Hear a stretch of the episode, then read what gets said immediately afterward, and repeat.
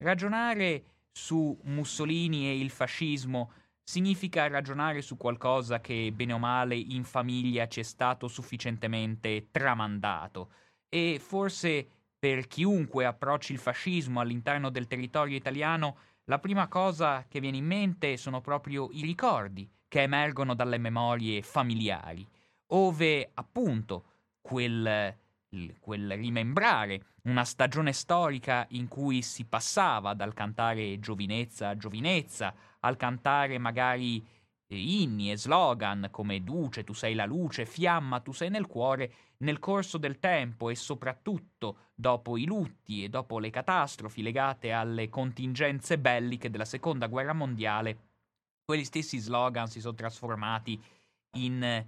stilettate verbalmente molto più caustiche verso il fascismo, riassumibili nella frase vento, vento, portalo via con te. Ed è all'interno di questa parabola che si può analizzare Mussolini, che si può analizzare il fascismo, ma che si può analizzare Mussolini e si può analizzare il fascismo sapendo al contempo di come tutte le persone che probabilmente stanno ascoltando questo spazio radiofonico danno del fascismo e di Mussolini stesso una interpretazione diversa. Ed è proprio nel rapporto tra Mussolini e il fascismo che verterà questo spazio che noi proveremo ad affrontare, che ovviamente non affronteremo mediante l'utilizzo delle immagini, non solo perché il mezzo non ce lo consente, ma anche perché oramai vi è da dire la verità, nonostante le immagini siano state un ausilio indispensabile per quanto concerne la disamina del fascismo, soprattutto per generazioni un po' oramai passate di storici, Oramai al giorno d'oggi questa sta diventando una moda talmente per- pervasiva da ridurre spesso e volentieri il fascismo, nella sua interpretazione, a qualcosa afferente a una mera rappresentazione coreografica, ridurre il fascismo quasi tramite l'esibizione delle sue immagini a qualcosa che fosse legato a una sfera eminentemente superficiale di propaganda cinematografica o di propaganda dell'uso massiccio di immagini demagogiche, laddove invece bisogna ricordare, ed è per questo che di immagini non neanche le proverò a raccontare né proverò appunto a evocarle, dal momento che invece bisogna comunque ricordare di come il fascismo è stato un sistema di potere che ben lungi dall'essere sprovvisto di un suo bagaglio teorico, dal momento che talvolta il sottotesto che vi era dietro questo utilizzo morboso delle immagini per presentare il fenomeno fascista, stava l'idea secondo cui le rappresentazioni scenografiche facessero da copertura, da impiallacciatura di un'inesistente impalcatura ideologica, invece io sottolineo con forza che dal punto di vista personale ritengo che il fascismo avesse una sua base di preparazione nel senso di ideologia che intendeva tradurre in pratica e la traduceva in pratica coi metodi della forza più brutale e tramite questa forza coercitiva con cui riusciva a mantenere saldo il consenso, è lì che sta la radice effettiva del fascismo, così come la radice effettiva poi del suo consenso stesso, dal momento che appunto il consenso si giocava sì sulle immagini, ma in misura preponderante proprio sull'utilizzo dei mezzi brutali, della violenza e della sopraffazione fisica. Questo quindi è la ragione che mi spinge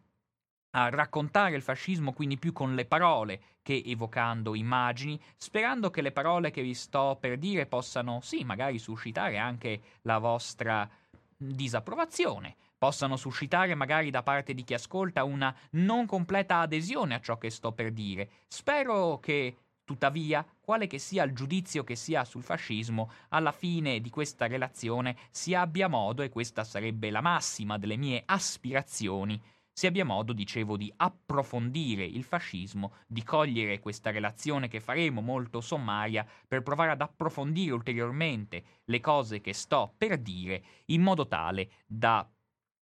ottenere da questi spazi di approfondimento correlati ovviamente con l'imminenza del 25 aprile una possibilità di comprensione maggiore del nostro passato e della nostra storia, sapendo che di Mussolini e del fascismo, del rapporto tra Mussolini e fascismo, si continuerà a parlare, si continuerà a parlare molto a lungo, del resto non dimentichiamolo, solo per interpretare Mussolini e il fascismo Renzo De Felice ha impiegato qualcosa come 6.000 pagine, tanto è voluminosa la sua inaggirabile biografia di Benito Mussolini,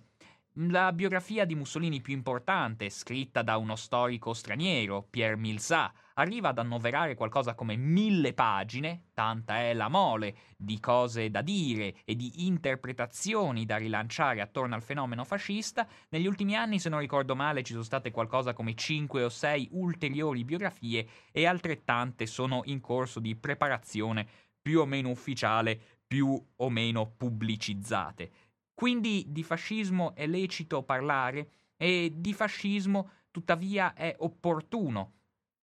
è opportuno affrontare tale dinamica dal momento che oggi più che mai appare importante soprattutto andare a indagare il modo in cui Mussolini, il modo in cui il suo duce, il suo capo carismatico ha impresso la sua linea d'azione sul fascismo. O, questa è in realtà la vera sfida che sarebbe opportuno lanciare più che mai, comprendere quanto in realtà lo stesso Mussolini si sia lasciato trascinare da questo fenomeno fascista.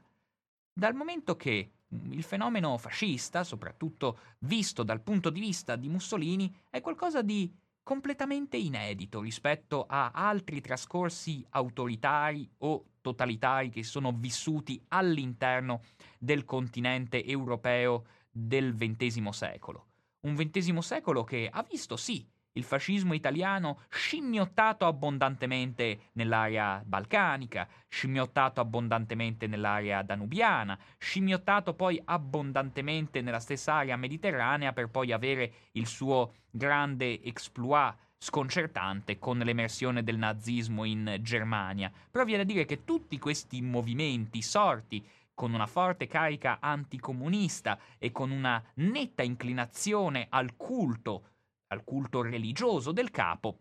è qualcosa che nasce, vede la sua primogenitura proprio all'interno del territorio italiano. E anzi, alle, ai tanti soggetti che ancora oggi definiscono il fascismo come una mera reazione del bolscevismo e del comunismo di stampo sovietico, ebbene occorre ricordare che finché Mussolini saliva al potere, non esisteva nessun culto di un capo carismatico all'interno della Russia sovietica. Lenin sicuramente non l'avrebbe mai accettato. E ulteriormente, come magari riprenderemo nel corso della relazione proprio per smentire e confutare l'idea di un comunismo bolscevico che ha ispirato il fascismo italiano, idea che personalmente nego radicalmente dal momento che ritengo al converso il fascismo italiano, l'ispiratore di alcune tra le storture più evidenti della degenerazione staliniana, ebbene è evidente di come in realtà il vero culto e la vera venerazione del capo anche all'interno della Russia sovietica si è verificata grazie a Stalin in un frangente in cui Mussolini non solo era già sulla cresta dell'onda, ma si trovava comunque al si trovava comunque all'interno di un contesto dove era in grado di sollevare l'attenzione, di sollevare l'interesse di altre, di altre nazioni e di altre esperienze politiche che si andavano diffondendo come un virus apparentemente inarrestabile all'interno eh, di un virus apparentemente inarrestabile all'interno delle compagini politiche del vecchio continente. Quindi è stato probabilmente Stalin a trarre imitazione da Mussolini, così come è stato Stalin probabilmente a creare il culto di Lenin, di un Lenin ormai morto, esclusivamente come piedistallo per far sopravanzare la propria istanza egemonica prima sul Partito Comunista e poi sull'intera società sovietica, al punto tale che è solo col 1929 che noi abbiamo questo avanzamento della figura di Stalin come soggetto che intendeva esporsi come un oggetto di culto all'interno delle sue schiere di contadini e di società russa. Invece, a testimonianza di come il fascismo italiano nel suo culto del capo abbia un suo primato dal punto di vista, se non altro cronologico, concorre anche la spiegazione secondo cui comunque, quando si parla di fascismo, bisogna tenere in considerazione la, lo sconcerto che aveva alimentato questo culto per la figura apicale anche all'interno delle gerarchie vaticane, dove nonostante gli accordi che poi sfoceranno l'11 febbraio del 29 nei patti lateranensi, comunque le stesse gerarchie vaticane erano sconcertate nel vedere con un evento unico fino a quel momento nella storia la figura di un duce che era appunto venerato ed era appunto oggetto di un, fa- di fanatico ascolto, quasi che appunto si andavano quasi scimmiottando, se non abbondantemente sopravanzando, quei, quelle forme di religiosità che solitamente erano che solitamente vedevano come protagoniste le, le immagini trascendenti e le figure sacre tipiche del credo cattolico. Quello che è opportuno comunque sottolineare è di come la parabola di Mussolini, che raggiunge l'apice del consenso, l'apice della venerazione appunto, arrivando alla conquista dell'impero, e che poi crolla rovinosamente sotto il peso della guerra mondiale, è comunque un duce che, tra le tante caratteristiche che lo connotano, è anche un duce che nel corso del tempo risulta essere, risulta essere stato in grado di far dimenticare sempre di più le proprie origini politiche. Ed è questo un altro aspetto che rende particolarmente interessante e particolarmente dirompente la figura di Mussolini. Mussolini che, contrariamente a quanto avvenuto con gli altri despoti, ma anche con gli altri capi di governo che hanno lasciato un segno nella storia del Novecento, aveva iniziato il suo percorso politico come socialista rivoluzionario, come soggetto che con la sua verve carismatica aveva alimentato il fervore fanatico di masse operaie e di autentici studiosi e soggetti dirigenti di quello che poi sarà il comunismo italiano, con una, con una tensione rivolta alla rivoluzione proletaria che lo aveva reso addirittura all'età di 29 anni, al congresso di Bologna del 1912, l'uomo capace di imprimere una sua vera e propria rotta all'interno del percorso del partito in cui militava, il Partito Socialista, di cui aveva finito ben presto per diventare l'autentico e incontrastato leader al punto tale da dirottarne l'azione fino a condurlo sulle linee barricadere ed estremiste di una demagogia fondata su una rivoluzione imminente, oltre che su una dialettica sempre più di contatto morboso tra il capo e la sua folla di adoranti seguaci anelanti la rivoluzione bolscevica anche in Italia. Questo era il soggetto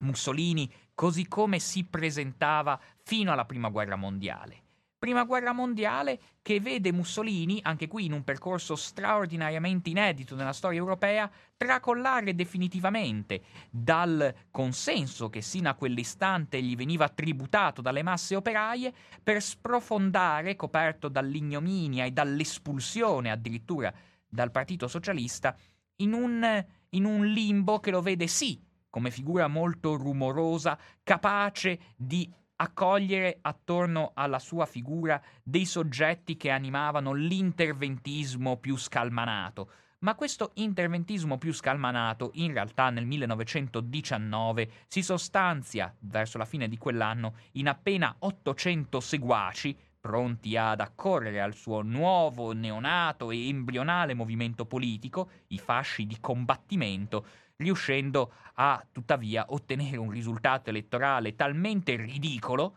alla fine del 1919, tale che i suoi ex compagni di partito, oramai intrisi di un vero e proprio odio personale verso il traditore Mussolini, eh, avevano finito addirittura per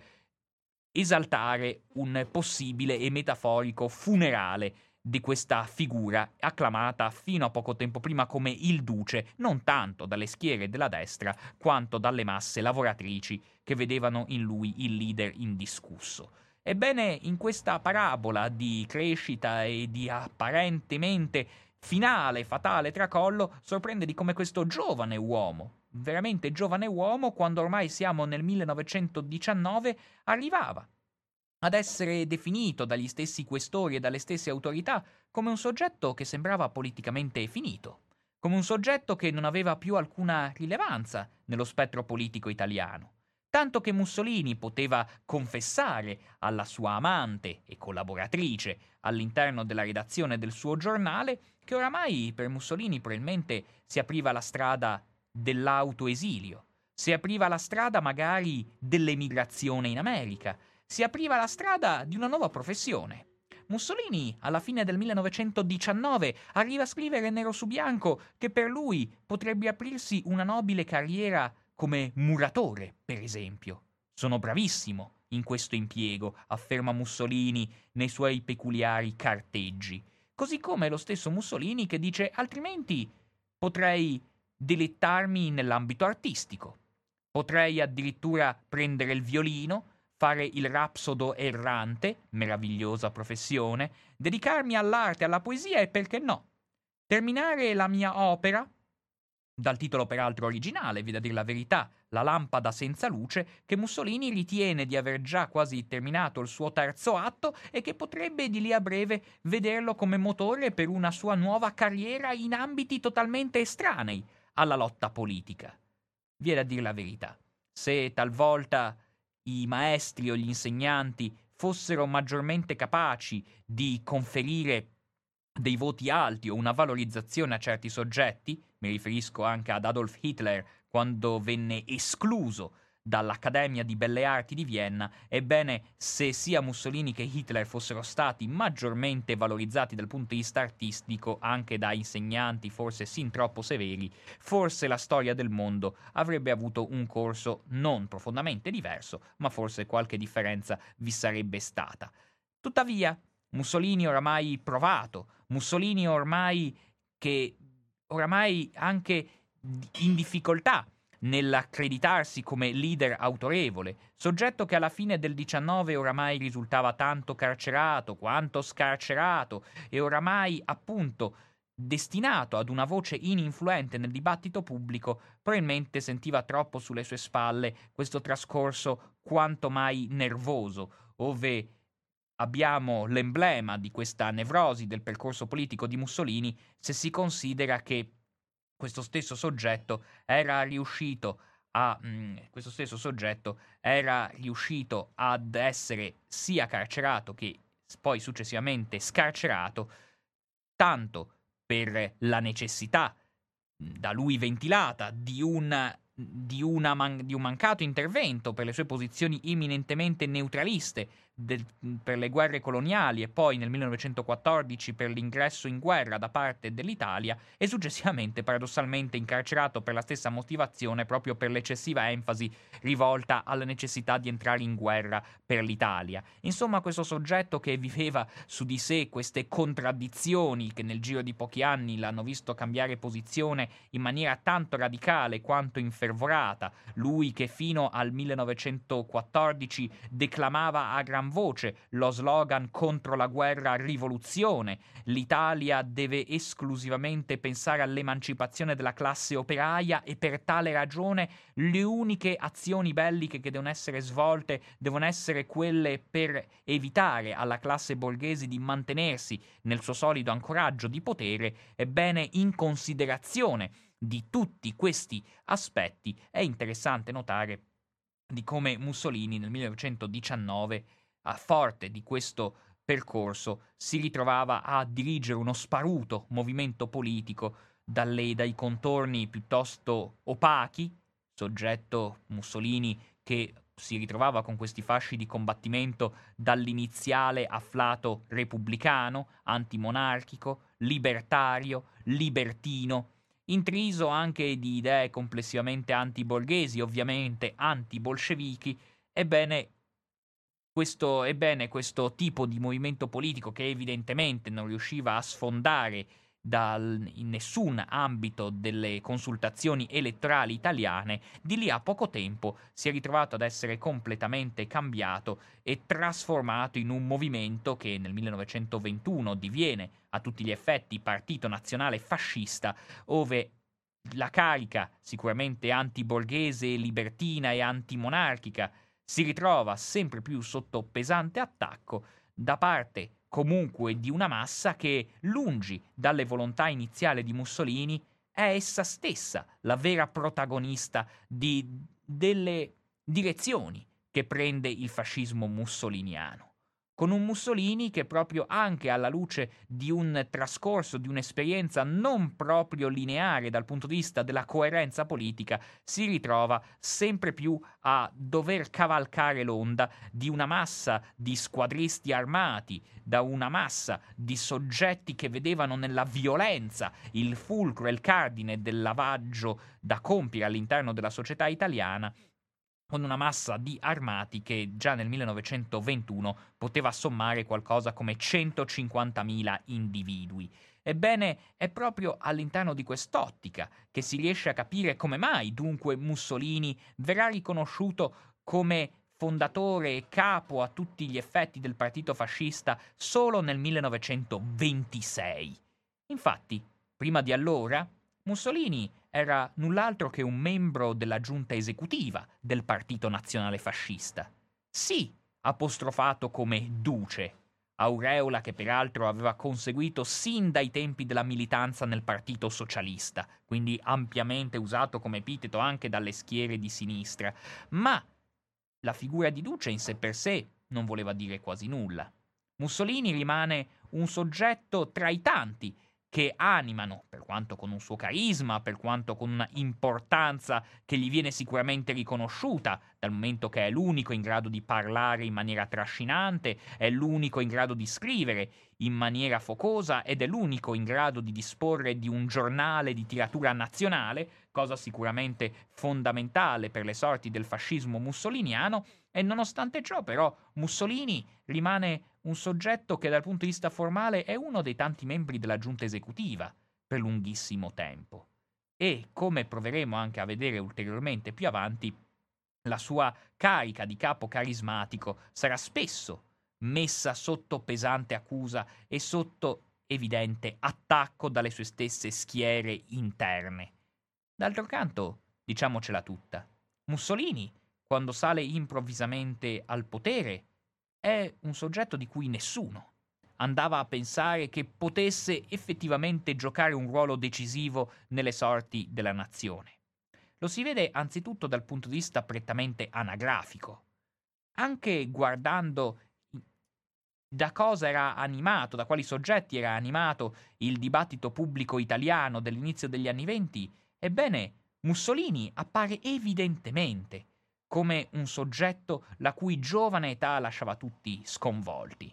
Mussolini, che già a 29 anni, come dicevo, era riuscito a diventare il dirigente, il direttore del più grande quotidiano politico italiano, afferente ovviamente al più grande partito politico italiano, uomo che persino a quell'epoca doveva far fronte ad una nomea di giovane rampante promessa di fronte ad uno stesso partito socialista che vedeva persino nei capi precedentemente inneggiati della corrente rivoluzionaria a cui Mussolini apparteneva soggetti come Girolamo Lazzari che avevano 55 anni nel 1929, così come 55 anni aveva anche il più eminente esponente della corrente riformista del Partito Socialista Italiano nel 1912, mi riferisco ovviamente a Filippo Turati. Ebbene, Mussolini quindi spicca per la sua giovane età tanto all'interno del Partito Socialista, ma poi spicca per la sua giovane età anche quando gli viene conferito l'incarico di governo. Diventa capo del governo infatti il 29 ottobre del 1922 ad un'età sorprendentemente bassa, 39 anni, dopo che ha fondato un partito, i fasci di combattimento, sorto appena il 23 marzo 1919 pochissimi anni prima. Altro evento eclatante nella storia politica europea, ancora oggi probabilmente ineguagliato.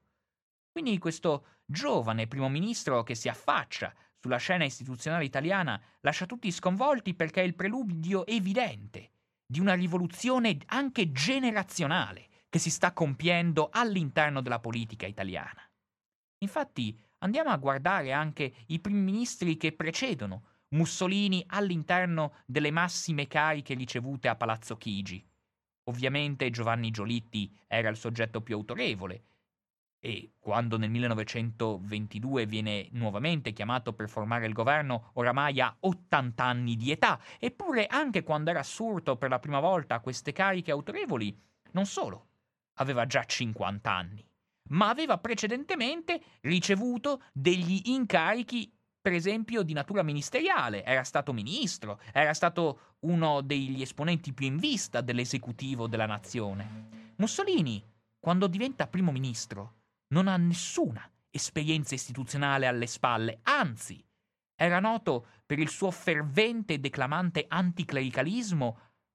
per il suo fervente afflato rivoluzionario e sovversivo, era noto per il suo accalorato sentimento contro la borghesia.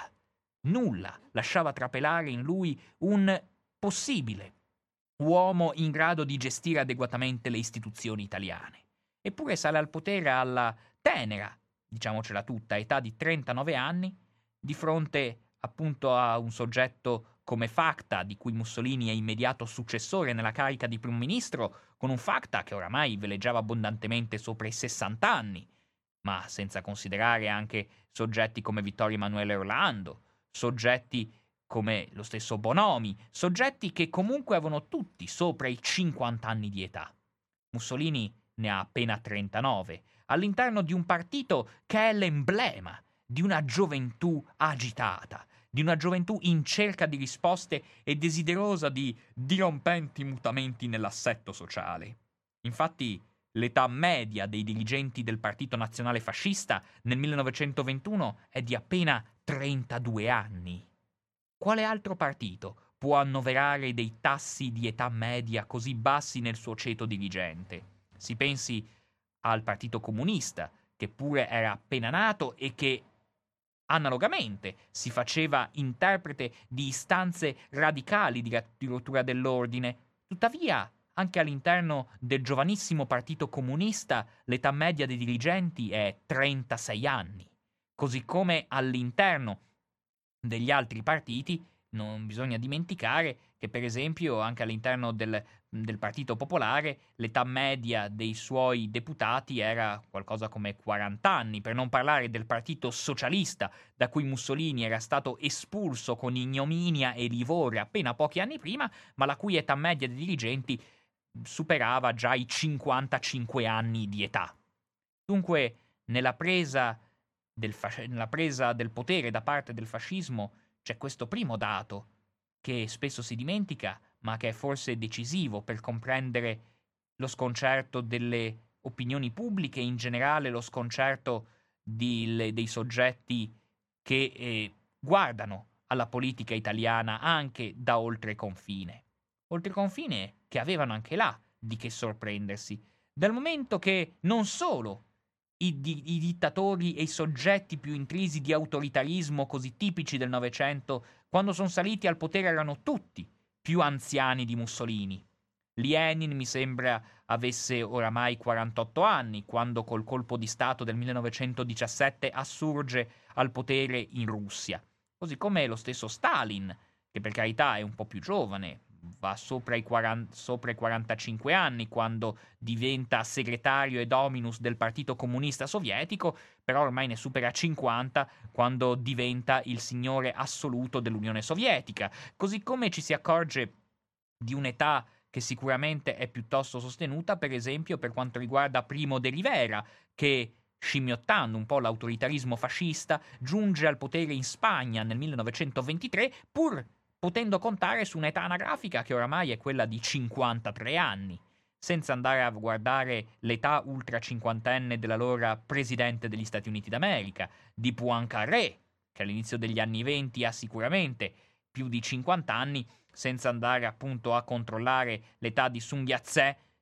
anch'egli primo soggetto autorevole che anima la vita politica cinese dopo il crollo dell'impero, che anche egli naviga sopra i 50 anni con una età non troppo difforme, mi sembra 46-47 anni, tipica di Mustafa Kemal quando assurge ai massimi vertici della Repubblica turca. Quindi in questo contesto Mussolini sicuramente apre una strada. Apre una strada con un trascorso che nessuno di questi altri omologhi tanto democratici quanto autoritari quanto velleitari che animano il quadro politico mondiale può vantare. Un Mussolini che addirittura, come già detto, a 29 anni era diventato uno dei più celebri leader politici sulla penisola, in grado di indirizzare le sorti e di animare il sentimento di una schiera nutrita di seguaci. Diciamocela tutta. Chi erano Lenin e Stalin all'età in cui Mussolini scalava con demagogia e furore le vette del Partito Socialista Italiano?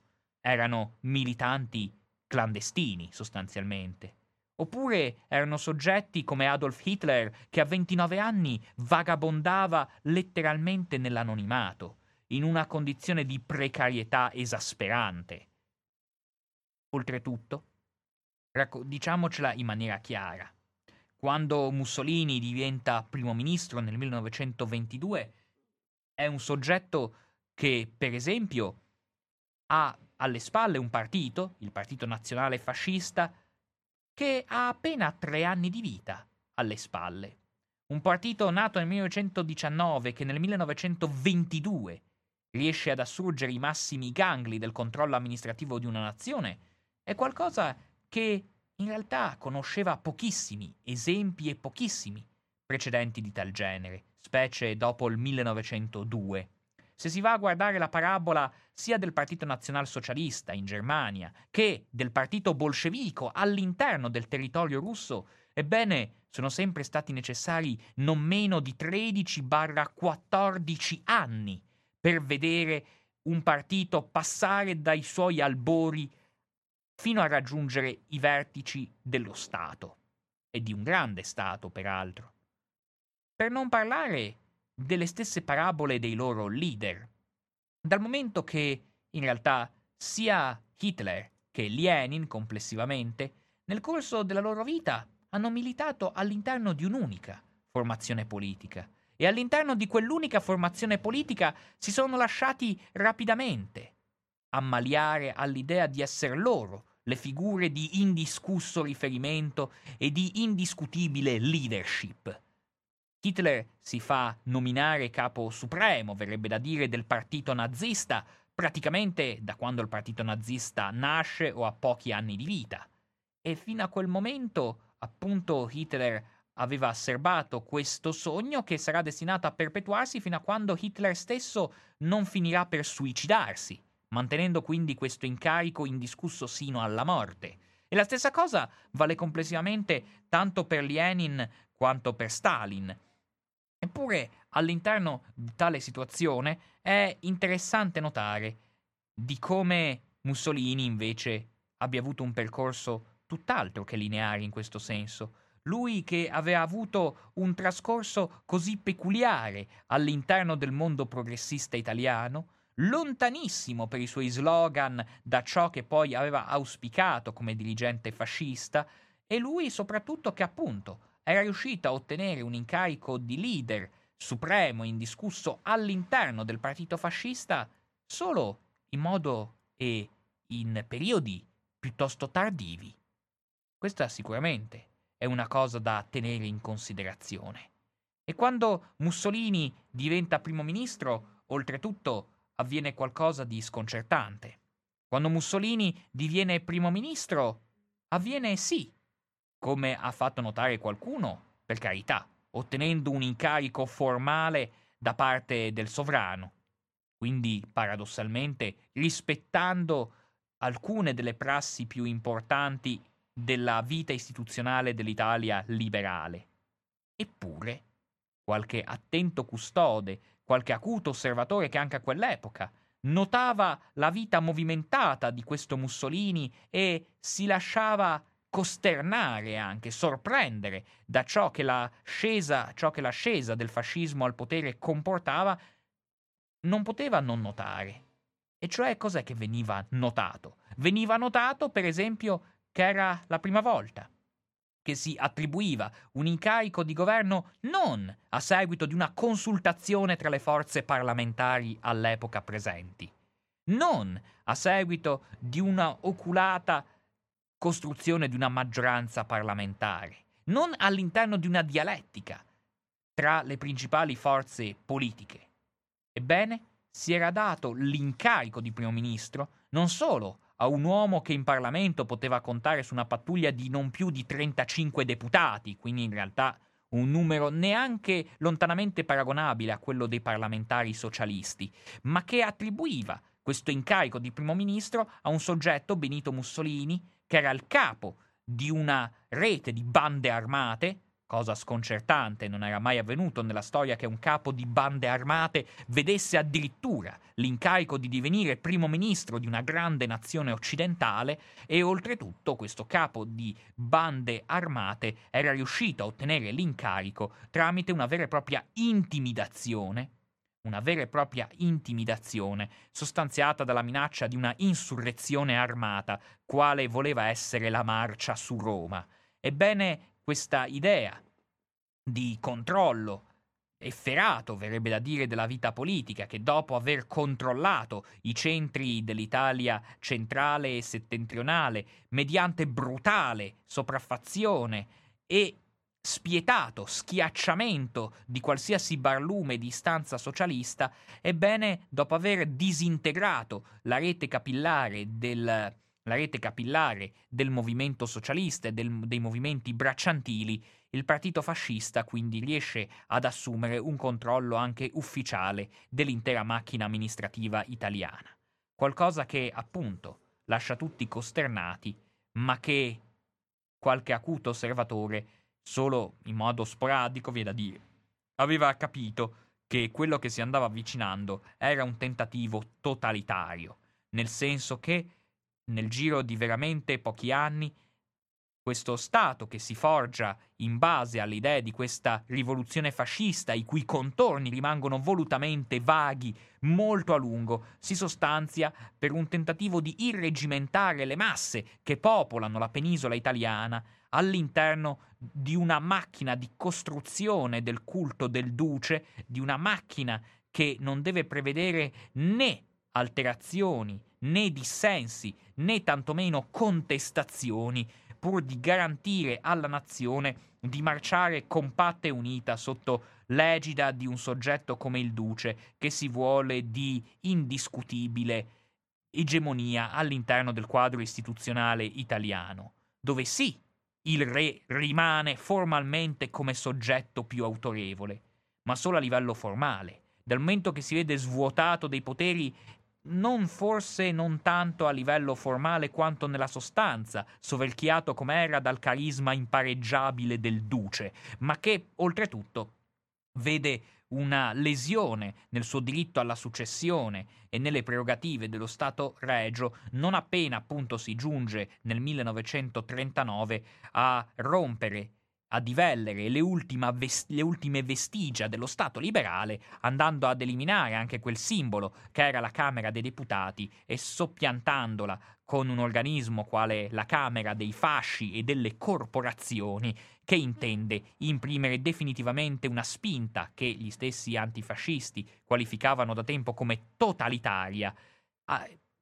ben presente nel, nell'idea fondamentale stessa che animava lo spirito politico del movimento fascista. Ebbene, all'interno di questa ottica totalitaria non sorprenda di come nel 1939 le masse, le schiere di cittadini, di sudditi italiani fosse oramai incanalata verso una ricca e anche articolata ragnatela di organizzazioni, tanto sindacali quanto di controllo della vita pubblica e privata, quanto di corporazioni, quanto di strutture più o meno politiche e più o meno sorvegliate da un vasto ed esteso apparato poliziesco, tanto da rendere l'esperimento mussoliniano qualcosa che prima di quel momento era veramente in, inconcepibile in altri contesti europei di quel frangente storico di cui appunto sorprende di come questa parabola sia finita per crollare così rovinosamente, però finché era in piedi è inutile girarci intorno. Quella macchina ha continuato a funzionare e a macinare fino a rendere la, l'intera schiera popolare italiana succube, dimessa, prostrata e silente dinanzi allo dispiegarsi di questo regime mussoliniano. Tant'è vero che sono gli stessi oppositori del fascismo a rimanere costernati dinanzi alla capillarità dell'efficacia dell'azione repressiva e omologante di questo regime autoritario. Infatti, io adesso nel riportarvi alcune affermazioni non andrò a confrontarmi con ciò che scrivevano le fonti fasciste, altrimenti ne ricaveremmo un quadro assolutamente antifascista della situazione italiana. Io andrò invece a vedere le fonti proprio dell'antifascismo, per esempio di un militante di giustizia e libertà, che costretto a una fuga all'estero, scriveva nero su bianco, oramai alla fine degli anni venti. Il fascismo non opprime e, non, e controlla solo con la sua polizia. Esso opprime e controlla con i sindacati, con l'educazione, con la parte che esercita nelle industrie e nelle banche, con la burocrazia immensa che crea, dirige e mette in moto, con la stampa e con la radio. Tutto il paese è inglobato in questo apparato. Le manifestazioni di scontento e di sfiducia sono avvertite immediatamente dal centro e sono deviate utilizzandole per quei fini stessi di aggressione contro i quali sono sorte. Le forze del lavoro e della libertà, proletariato industriale e agricolo, piccola impresa commerciale industriale che produce secondo i bisogni del pubblico, perciò fuori dai veri e propri fini dello Stato. Pensatori che pensano col proprio cervello e non per fini nazionali, giovani che anche se provenienti dalla classe burocratica e dirigente non se la sentono di accettare lo schema prefisso dell'organizzazione statale né ai fini ai quali la casta dirigente dominante intende rivolgerli, ebbene tutte queste forze sono nell'apparato fascista compresse, incanalate, controllate, divise fra di loro con ostacoli morali e materiali, in modo da impedirne lo sviluppo autonomo per togliere loro ogni dissenso politico. Sulla stessa scia è da notare quanto scriveva l'opposizione al fascismo che proveniva da tutt'altro fronte, cioè quella dei comunisti clandestini, uno dei quali scrive persino all'interno di, un, all'interno di una relazione compilata sempre nel 1928, se non ricordo male, dove si scrive La situazione del popolo italiano è spaventosa, ma se noi vogliamo liberarci del fascismo, dobbiamo esaminarla per quella che è, senza illusione e senza abbellimenti. Noi militanti antifascisti sentiamo tutto il peso del fascismo, quanto sia odioso, ipocrita, violento e degradante. Noi vogliamo abbattere il fascismo per la vita libera e felice del popolo italiano ma non potremo agire efficacemente se non useremo dei modi adatti. E la nostra attenzione deve essere quella che la realtà consente e che sia un'azione realmente efficace e quindi il primo punto da stabilire senza illusioni è la situazione concreta della realtà italiana dopo 15 anni di fascismo. Ogni giorno tutti vediamo che il partito fascista tiene china sotto il suo controllo tutta la vita del popolo italiano.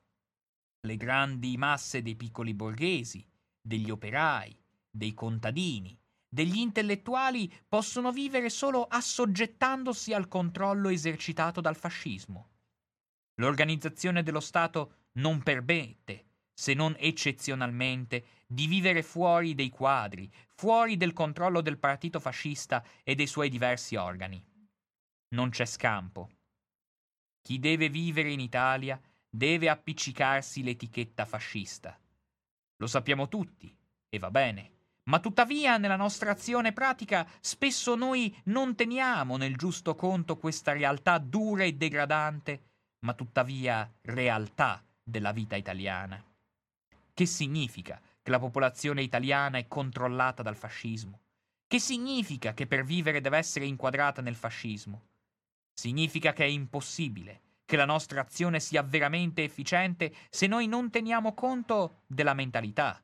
dei bisogni e del modo di vita della popolazione italiana. Da 15 anni si sfila in parata, si seguono i gagliardetti e soprattutto c'è l'imposizione di non pensare perché a pensare deve essere uno solo, Mussolini, e ad obbedire devono essere tutti. Tutto ciò,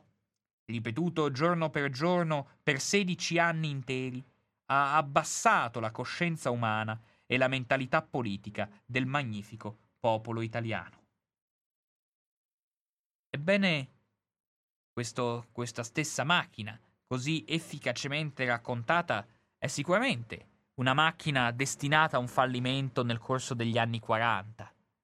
Però, al contempo, è una macchina che perdura a lungo e che lascia ancora oggi molti interrogativi rimasti aperti e destinati ad alimentare ancora a lungo il dibattito all'interno della società italiana. Quali sono gli interrogativi che alla luce di questa carrellata condotta alla massima velocità ora dobbiamo riavvolgere il nastro, guardare le cose un po' più alla moviola per capire effettivamente alcuni snodi rimasti ancora oggi inevasi della comprensione italiana del fenomeno fascista. E quali sono questi interrogativi rimasti? Questi interrogativi sono quelli che riguardano complessivamente un tema come la natura del totalitarismo fascista, la natura dello stesso fenomeno fascista, che a seconda dei punti di vista sarebbe stato o frutto di una istanza proveniente dalle schiere armate che salgono sul carro di Mussolini per la loro campagna anti-bolscevica nel 1921, oppure magari il fascismo è stato partorito dalla testa del duce, così come Atena è stata partorita armata e adulta dalla testa di Zeus. Oppure, un'altra domanda che ci si pone è se il totalitarismo fascista fosse qualcosa di effettivamente originale, oppure magari fosse ricopiato, emulato dal movimento comunista quasi che fosse un fratello gemello del movimento comunista o quasi fosse addirittura una sorta di fratello bastardo di Karl Marx, una specie di degenere, figlio del, dell'istanza di natura operaista. Domande che meritano di essere approfondite, domande che toccano in ultima istanza le origini più profonde del fascismo. Ebbene, la prima cosa da indagare è effettivamente quanto era pregnante, quanto era vigente il culto della figura carismatica all'interno del movimento fascista. Mussolini era davvero un leader carismatico in grado di indirizzare a propria assoluta discrezione le masse che lo seguivano? O non erano forse le masse a influire le scelte del leader? Infatti, diciamocela tutta, per capire adeguatamente quanto fosse profittevole, quanto fosse proficuo e fruttifero il carisma di un capo, non bisognava, né allora né bisogna oggi, andare a guardare la figura del capo. Il carisma infatti risulta impossibile da scandagliare senza andare a guardare ciò che fa il pubblico, ciò che fa il popolo. Un pubblico e un popolo che sono loro la vera sostanza che dà al carisma un vero significato. Dal momento che chiunque di noi potrebbe fingersi carismatico e provare in qualche impresa assurda tipo assaltare un ministero per assurgere alla carica di ministro. Ma tutto ciò risulta impossibile non per le singole velleità dei, delle, delle persone, quanto per la mancanza di un effettivo seguito. Quindi il carisma, in ultima istanza, deriva dal seguito che questo porta con sé. E nel caso di Mussolini, appunto, per capire effettivamente il suo seguito, la prima cosa da tenere in considerazione è quanto detto sinora, cioè che il vero carisma di Mussolini non è nato, contrariamente agli altri dittatori più celebri del Novecento, all'interno del proprio schieramento politico e di un determinato e preciso partito politico. Mussolini ha conosciuto la sua spinta carismatica all'interno di tutt'altra corrente politica, quella del socialismo rivoluzionario, ove si è formato, ove si è forgiato, ove ha subito le prime repressioni brutali da parte delle autorità dello Stato liberale. Ebbene, quel Mussolini barricadero, rivoluzionario, dotato di una prosa prorompente e capace di trascinare con la sua oratoria incontrollabile, degna di un fiume in piena, le sue vaste schiere di zelanti ammiratori, ebbene, è proprio lì che c'è l'origine del carisma mussoliniano. E che quel carisma in effetti fosse evidente, ebbene, ce ne danno testimonianza le stesse parole che giungono dagli ammirati suoi seguaci e in generale dai dirigenti del socialismo italiano. Dal momento che tutti riuscivano a vedere in lui un uomo di fede, un uomo che aveva un calore al suo interno, con questi occhi iniettati di sangue, ma al contempo capacissimi di trascinare le folle, anche a detta dei suoi avversari interni al partito. Risultava l'uomo indiscutibilmente più capace di avere nella classe operaia quell'ascendente necessario per l'avanzamento delle conquiste dei lavoratori. Ebbene, è interessante che persino in soggetti che poi saranno celebri per l'antifascismo, ebbene era possibile leggere frasi come La gioventù socialista aveva trovato, dopo una lunga e ansiosa attesa, non soltanto la buona tempra del combattente a parole e a scritti, ma anche l'anima eroica del rivoluzionario in azione. L'uomo Mussolini, in altre parole, era diventato il simbolo. E queste sono parole che riecheggiano in molti degli antifascisti più autorevoli del ventennio mussoliniano, da Paolo Valera, appunto poi diventato antifascista. Persino vanno a, come vedremo, a essere tipiche di figure come Gaetano Salvemini, sicuramente il soggetto che in modo più circostanziato si era opposto al dominio e all'istanza fascista negli anni del regime, eppure anche lui non mancava di vedere nelle doti di capo che Mussolini serbava l'autentico leader delle giovanili masse che si avvicinavano alla politica del socialismo in azione. Ebbene, è interessante di come le, di come appunto anche all'interno degli stessi periodici riformisti, quindi paradossalmente distanti dalla corrente rivoluzionaria di Mussolini, quei periodici riformisti tra cui svettava critica sociale, ebbene anche lì era possibile leggere parole di grande ammirazione, di malcelata invidia per questo capo. Tanto per dare un'idea di come tutti questi soggetti guardavano a Mussolini, vi lascio qualche parola, per esempio aveva istituito nel partito una dittatura che ha basi individuali e basi collettive, psicologiche o meglio sentimentali. Mussolini può far ingerire alle masse tutto quello che vuole grazie al prestigio irresistibile della sua combattività aspra ma elevata e al fascino delle sue doti personali di credente e di militante. Così come appunto è lo stesso Salvemini, per tornare a lui, che dice chiaramente di come Mussolini fosse nient'altro che, virgolette,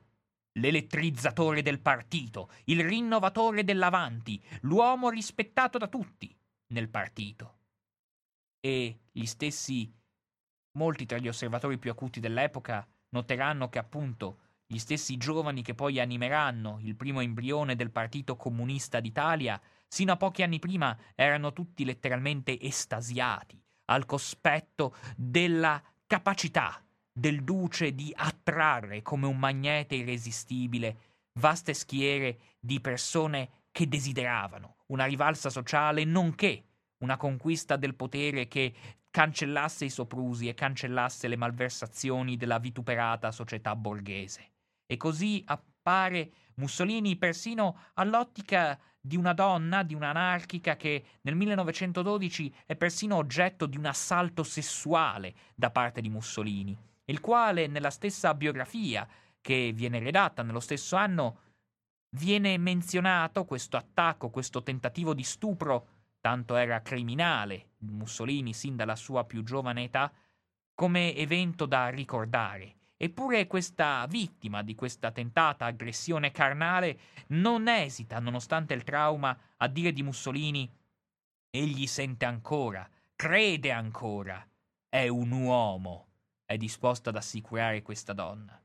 Vedendo appunto in, in questo individuo qualcuno che persino tra le schiere delle persone più avverse non si mancava di scrivere appunto all'interno di pagine cariche di emozioni come quest'uomo è un uomo e risalta tanto più in un mondo di mezze figure e di coscienze sfilacciate, per arrivare infine a definizioni come questa. È un uomo di fede, un rivoluzionario sul serio, di quelli che parlano come pensano e operano come parlano, e perciò portano in sé tanta parte dei futuri destini d'Italia. Questo era il Mussolini apprezzato, questo era il Mussolini che veniva visto con tono ammaliato all'interno del Partito Socialista. Eppure, diciamocela tutta, questo carisma quanto era efficace? Questo carisma, per esempio, non è stato minimamente duraturo, perché non appena Mussolini inizia ad abbracciare l'idea interventista, ebbene, il suo carisma crolla nella maniera più rovinosa e rumorosa possibile. Il suo carisma tra le masse socialiste viene perduto nella maniera più completa e non verrà più recuperato, si badi bene, dal momento che nonostante i tentativi totalitari del futuro regime fascista di inquadrare anche le masse operaie all'interno della costruzione del culto del duce, ebbene la classe operaia sarà sempre la classe più refrattaria ad accogliere gli slogan del mussolinismo esasperato, soprattutto tra le generazioni via via più anziane, che erano nate e si erano formate nel culto di quello che già all'epoca, prima del fascismo, chiamavano il duce Mussolini. Masse operaie che quindi non verranno più ringalluzzite all'idea di avere Mussolini come leader dispotico, fatta eccezione ovviamente e purtroppo con le generazioni più giovani che non avevano avuto modo di cogliere l'azione dirompente del carisma mussoliniano. E dunque Mussolini perde tutta quell'impalcatura così sontuosamente costruita di prestigio e carisma nel mondo socialista, la perde nel giro di pochissimo tempo, appunto come vedevamo sconfinando nell'anonima- nell'anonimato più veramente verrebbe da dire indigente per riuscire però sorprendentemente a divenire nel giro di pochissimi anni, come visto, nuovamente capo di un'importantissima formazione politica italiana e addirittura primo ministro. E, sorprendentemente, Mussolini, dopo la rovinosa caduta di consensi e di credibilità cui viene bersagliato e sottoposto da parte degli ex compagni di partito socialisti, Mussolini riesce a divenire leader dotato di un credito importante anche all'interno delle schiere fasciste. Schiere fasciste che accolgono Mussolini e prima ancora di chiamarsi fascista erano schiere interventiste che accolgono Mussolini all'interno del proprio seno guardandolo come a emblema di coraggio, come a uomo che era stato disposto a rinunciare a tutto, letteralmente a tutto, compreso al congruo stipendio ricevuto come direttore del periodico L'Avanti, per divenire a tutti gli effetti un apostolo dell'idea dell'intervento bellico come preludio per l'avanzamento sociale delle classi lavoratrici e come preludio per un'effettiva rottura rivoluzionaria. Ebbene, Mussolini quindi viene accolto dalle schiere interventiste, pronto ad accoglierlo come un autentico figliol prodigo, e pur nonostante tutto ciò, diciamocela tutta, Mussolini, che ruolo giocava effettivamente all'interno di queste masse poi divenute rapidamente masse fasciste? Era veramente il leader indiscusso che ci è stato raccontato? Era veramente l'uomo che riassumeva in sé qualsiasi palpito che poteva scaturire all'interno del movimento fascista? La risposta in realtà è molto più articolata che è molto più articolata di quanto a prima acchito si sia portati a pensare. Mussolini, infatti, Eh sì, uomo che appunto gode sicuramente di una capacità oratoria impareggiabile rispetto ad altri leader fascisti. Ma per esempio è un uomo che, a dirla tutta, siamo così sicuri che in sé serbasse il desiderio di costruire un autentico totalitarismo fascista? E soprattutto, questo è il grande dilemma attorno a cui ruota il grande dibattito attorno alla storiografia fascista. Come qualificare il totalitarismo fascista? È stata una, un frutto sbagliato ma inaspettato della storia? Oppure è stato qualcosa di premeditato? È qualcosa di colposo? Qualcosa di doloso? Qualcosa di preterintenzionale? Il totalitarismo è stato costruito o è nato in maniera spontanea e inarrestabile? Il totalitarismo fascista è esistito davvero oppure no? C'era una volontà nell'erigerlo? Domande sicuramente complicate nella risposta che bisogna assegnare loro, dal momento che il fascismo, complessivamente, non vedeva in realtà in Mussolini un vero e proprio oggetto di venerazione quantomeno fino al 1926. Il culto di Mussolini sicuramente ha avuto vari momenti in cui è stato messo sotto pesante discussione. Si pensi soprattutto al 1924, quando il delitto Matteotti sicuramente mette Mussolini sotto una luce inaspettata di sinistro leader incapace di controllare la situazione. Lui che oramai nel giro di pochissimo tempo era passato dal più fervente, discre- dal più fervente dissapore rivolto alla monarchia a un soggetto pronto ad abbracciare in funzione in nome dell'anticomunismo persino la stabilità istituzionale monarchica, poteva essere considerato leader autorevole persino dopo un atto come l'assassinio dell'onorevole Giacomo Matteotti? Ebbene, questo Mussolini in realtà probabilmente, soprattutto fino a pochi mesi prima, era ben lungi dal coltivare dentro di sé l'idea di costruirsi un regime fondato sulla sopraffazione violenta e sulla cancellazione di qualsiasi altra istanza politica.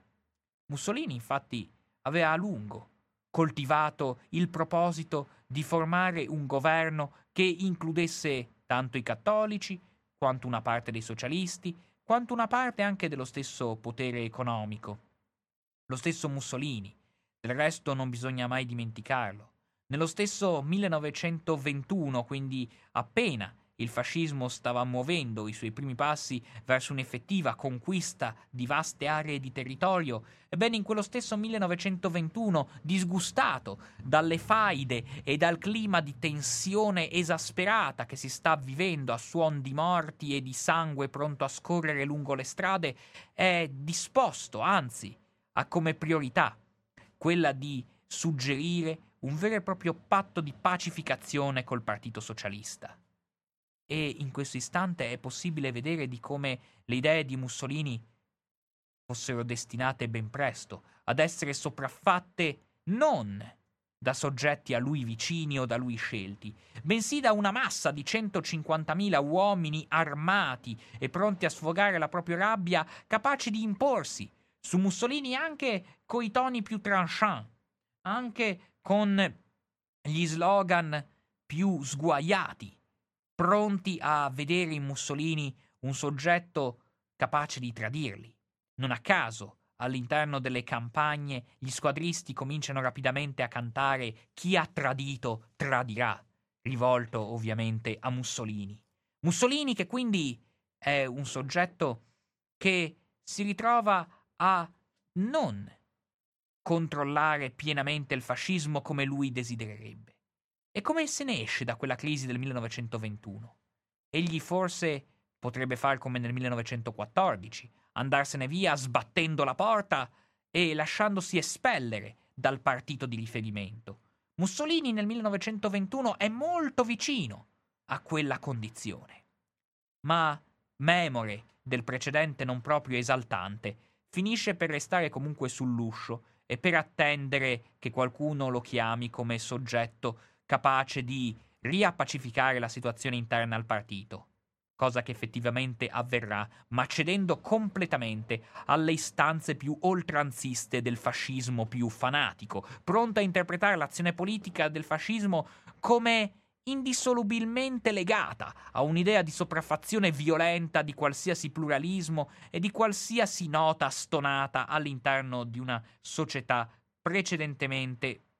capace di vivere sotto i gangli di una seppur minima convivenza all'insegna del pluralismo e della pace. Ebbene, Mussolini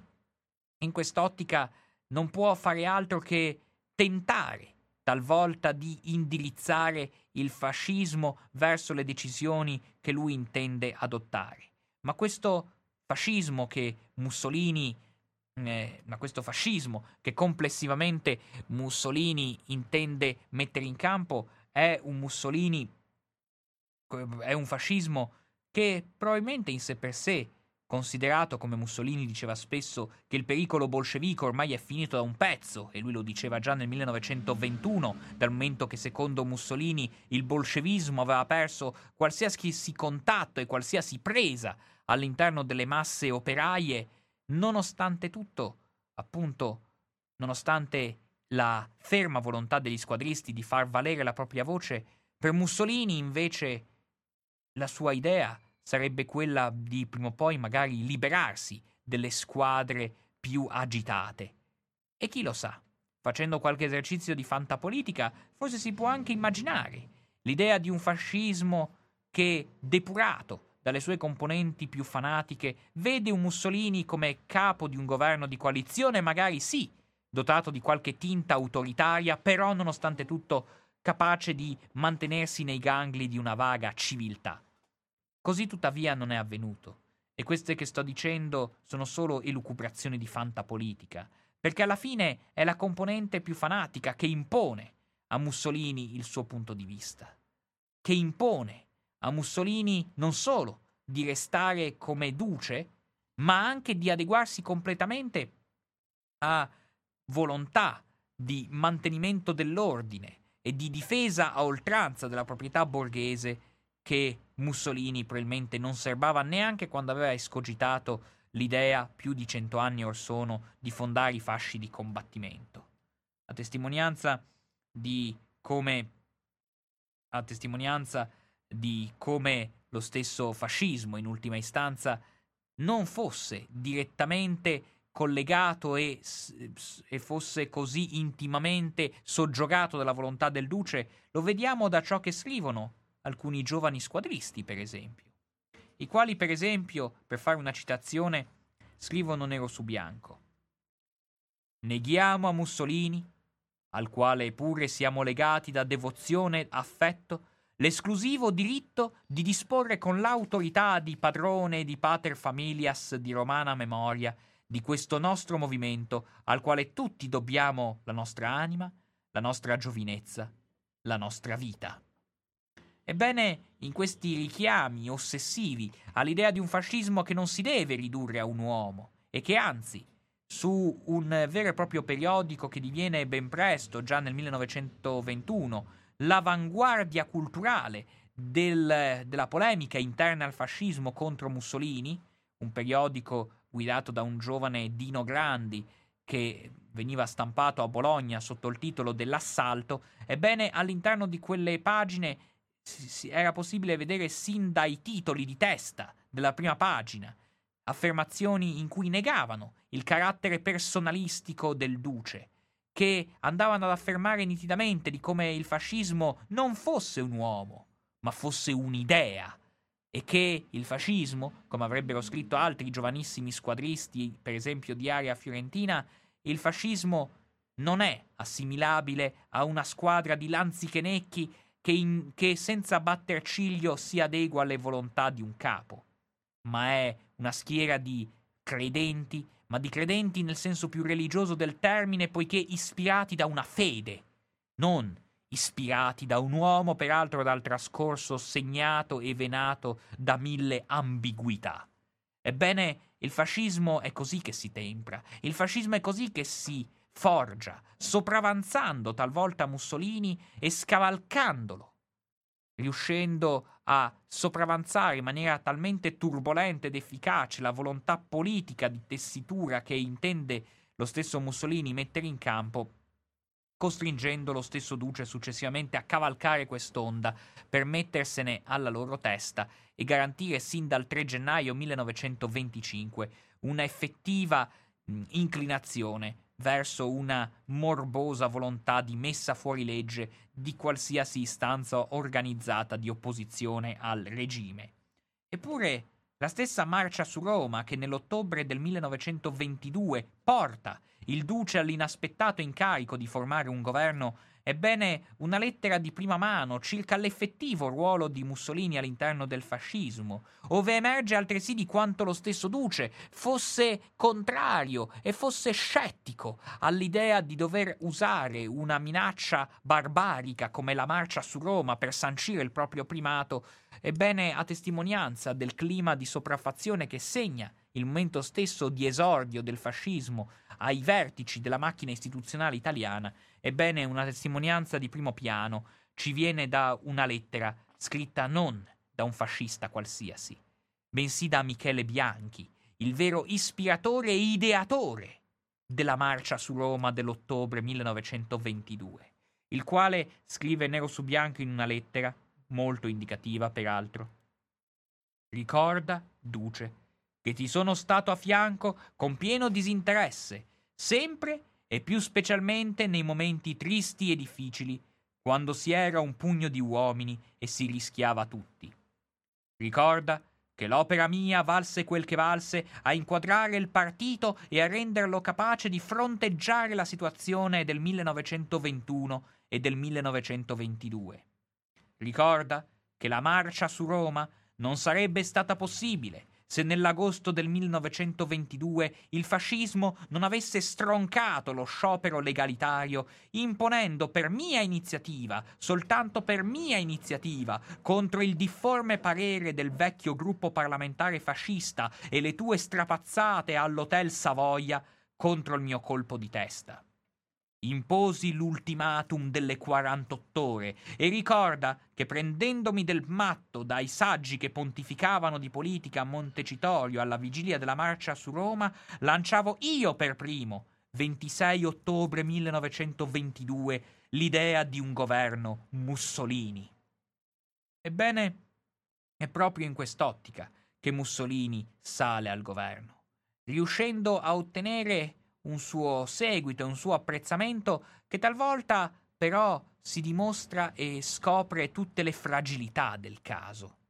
Lo stesso delitto Matteotti, in ultima istanza e a ben guardare, è un delitto che porta pienamente alla luce quanto il culto del duce sia messo in piena discussione. Lo ammette lo stesso duce, ma lo ammettono anche gli stessi dirigenti antifascisti specialmente quelli del calibro elevato, di cui un esempio è sicuramente Ferruccio Parri. Tutti parlano a quell'epoca di un duce appannato, di un duce che sembra incapace di risalire la china di un carisma che lungi dall'essere inscalfibile è continuamente messo in discussione soprattutto da chi non accetta l'idea di un fascismo aperto a istanze di pluralismo,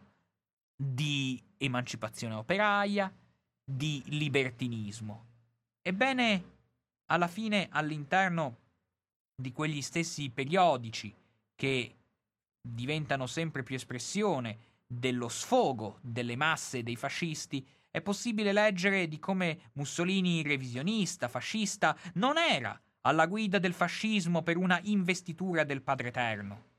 Mussolini è dove si trova, ha le facoltà che ha di comandare perché elevato a quel posto dai fascisti, perché interprete del fascismo. E non perché egli sia il Verbo, il Sole, il Signore assoluto al cui beneplacito tutto deve inchinarsi. E che quest'idea fosse quanto mai diffusa all'interno delle schiere fasciste, ebbene lo dimostra un altro giovanissimo interprete di questo movimento arrembante, che scrive nero su bianco il male del fascismo è l'idolatria. Si è troppo adorato l'uomo in se stesso per i suoi meriti, per le sue virtù, e non in quanto esso rendeva al partito e al servizio l'idea. Siamo così arrivati a identificare l'idea nell'uomo senza pensare che gli uomini cambiano o sbagliano e le idee restano immortali. I fascisti, per essere politicamente maturi, devono considerarsi gli apostoli di una fede, i soldati di un'idea, non i lanzichenecchi di un uomo.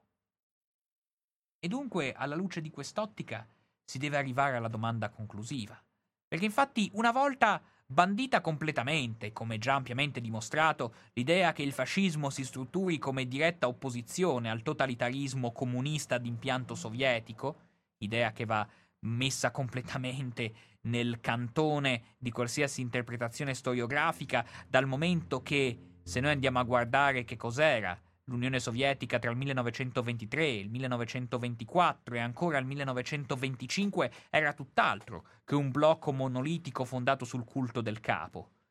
A parte che non abbiamo nessuna testimonianza e nessuna documentazione circa l'effettivo interesse che i fascisti italiani rivolgevano verso le traversie di potere all'interno dell'Unione Sovietica, ma stava comunque di fatto che in quel frangente storico l'Unione Sovietica, abbandonata da un pezzo, l'idea di espandere la rivoluzione nel mondo era incartata in una efferata lotta per il potere, soprattutto tra la fazione stalinista e la fazione trotskista, proprio per capire chi doveva raccogliere la succulenta eredità di Lenin. E in questo frangente non è minimamente chiaro se il culto del capo diverrà prassi come poi diverrà anche all'interno dell'Unione Sovietica. E in quel periodo in realtà è proprio Mussolini, il vero leader che pur tra mille contraddizioni però ha nell'idea della costruzione di un totalitarismo una spinta che gli viene soprattutto dalle sue schiere armate, ma che diviene effettivamente prassi amministrativa in un unicum della storia che non solo non aveva nell'anticomunismo, però no, non aveva nell'imitazione del comunismo sovietico un suo baluardo di azione, un suo punto di riferimento, ma altresì non aveva neanche in sé per sé nel, nell'opposizione più efferata, tanto da essere uguale e contraria a quella del comunismo di stampo sovietico, la propria linea d'azione. Tant'è vero che l'Unione Sovietica riceveva delle forme di legittimità da parte del regime fascista in questi primi anni di regime. L'Unione Sovietica, che in ultima istanza commercia tranquillamente con l'Italia in questo periodo, dove l'Italia è disposta persino a tributare all'Unione Sovietica determinati riconoscimenti. Per esempio avviene che nella prima conferenza mondiale extra russa, dove i delegati sovietici sono invitati e sono ascoltati, quantomeno data la loro disperazione legata ai postumi della guerra civile e della carestia che sta attanagliando il territorio sovietico, ebbene, non solo da parte di Mussolini trovano ascolto, ma da parte di Mussolini trovano anche l'imposizione di evitare che le squadre fasciste possano effettivamente porre problemi a questa delegazione sovietica e a questo gruppo complessivamente di persone legate all'Unione Sovietica. Quasi Mussolini volesse dire agli squadristi che mentre loro inteso i comunisti, sono dei barbari, i fascisti non devono comportarsi in maniera altrettanto belluina. Questa sarebbe l'idea mussoliniana, a testimonianza di come anche il rapporto tra mussolinismo e comunismo sovietico non fosse così semplice e lineare come talora viene ritratto. E qui si arriva all'ultima domanda che merita una risposta, cioè Cosa voleva fare Mussolini effettivamente col potere in mano? Voleva veramente, stante il suo programma di governo, riuscire a mantenere una forma, seppur embrionale, di pluralismo? È difficile dirlo, perché sicuramente il fascismo, così come ha assunto la sua prassi di governo, deve la sua spinta alle squadre d'azione e al fascismo più intransigente che via via finisce per imporsi. Eppur tuttavia è inutile girarci intorno. Il fascismo, fin dal suo principio e quale che fosse la corrente interna che lo ispirava, quale che fosse anche il simbolo che adottava. Non dimentichiamo che nei giornali dei, dei cui stralci adesso vi leggerò alcune parti, erano giornali che non solo si intitolavano il fascio, ma il cui simbolo, lungi dall'essere il fascio littorio, era il pugno chiuso, cosa abbastanza significativa ed eloquente.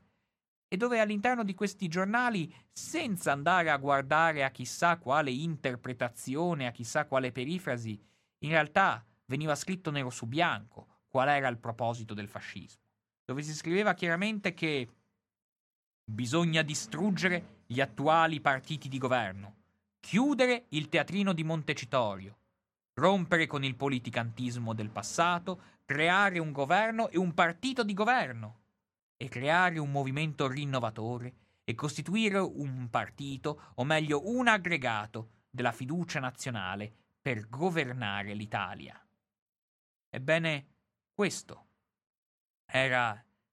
questa era l'idea che ispirava il movimento fascista. Quindi quando gli stessi ingenui che ritengono il fascismo un movimento controllabile o comunque assimilabile ad una civiltà liberale risultano stupiti, risultano impietri- impietriti quasi fossero di stucco quando si accorgono del delitto Matteotti e, della e del soffocamento via via sempre più marcato ed efferato della possibilità di un confronto politico, ebbene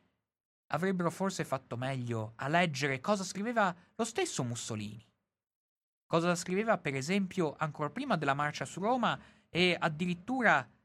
cosa veniva detto nel, il 4 ottobre 1922 in forme nero su bianco su periodici di grande importanza per il movimento fascista, come lo stesso Popolo d'Italia, ove si scriveva nitidamente Ormai lo Stato liberale è una maschera dietro la quale non c'è nessuna faccia. È un'impalcatura, ma dietro non c'è nessun edificio. Ci sono delle forze, ma dietro di esse non c'è più il coraggio. Tutti quelli che dovrebbero essere a sostegno di questo Stato liberale sentono che esso sta toccando gli estremi limiti della vergogna, dell'impotenza e del ridicolo. Questo si scriveva nero su bianco dello Stato liberale. Altro che fascismo, possibilmente inquadrabile all'interno di una civiltà giolittiana e all'insegna della continuità monarchica e tranquilla della vita prefascista. No, quello che si andava formando in nuce aveva tutti i preludi, magari non della violenza a cui poi si assisterà, ma sicuramente di un inquadramento che ambiva a un suo controllo monopolistico del dibattito pubblico. E infatti Mussolini arrivava a scrivere nello stesso articolo che noi dividiamo gli italiani in tre categorie. Gli italiani indifferenti, che rimarranno nelle loro case ad attendere, i simpatizzanti, che potranno circolare, e finalmente gli italiani nemici, e questi non circoleranno. Questo era il tono comunque aggressivo che trapelava dalle parole di Mussolini. E, cosa ancora più sorprendente, è vedere cosa scrivevano gli antifascisti. Cosa gli antifascisti più acuti, poi afferenti al gruppo di giustizia e libertà, non quando Mussolini sale al potere, non quando il potere di Mussolini risulta chiaramente implicato nel brutale assassinio di Matteotti, ma addirittura un mese dopo la nascita del Partito Nazionale Fascista, quindi con un fascismo ancora agli embrioni di, del fascismo le persone più acute e più accorte scrivevano Il fascismo non sopporta dissensi, contesta agli avversari il diritto di pensare, di discutere, di operare alla luce del sole. Per il fascismo, le più faticose conquiste di sovranità popolare di questo ultimo secolo non hanno valore. L'Italia, tutta l'Italia deve essere nel fascismo. Non riconoscerlo non scoprirsi il capo al passaggio di un gagliardetto o di una squadra di fascisti è considerato come un delitto di lesa maestà che può essere punito con la morte o, nelle ipotesi migliori, a colpi di bastone. Questa era la natura ultima del fascismo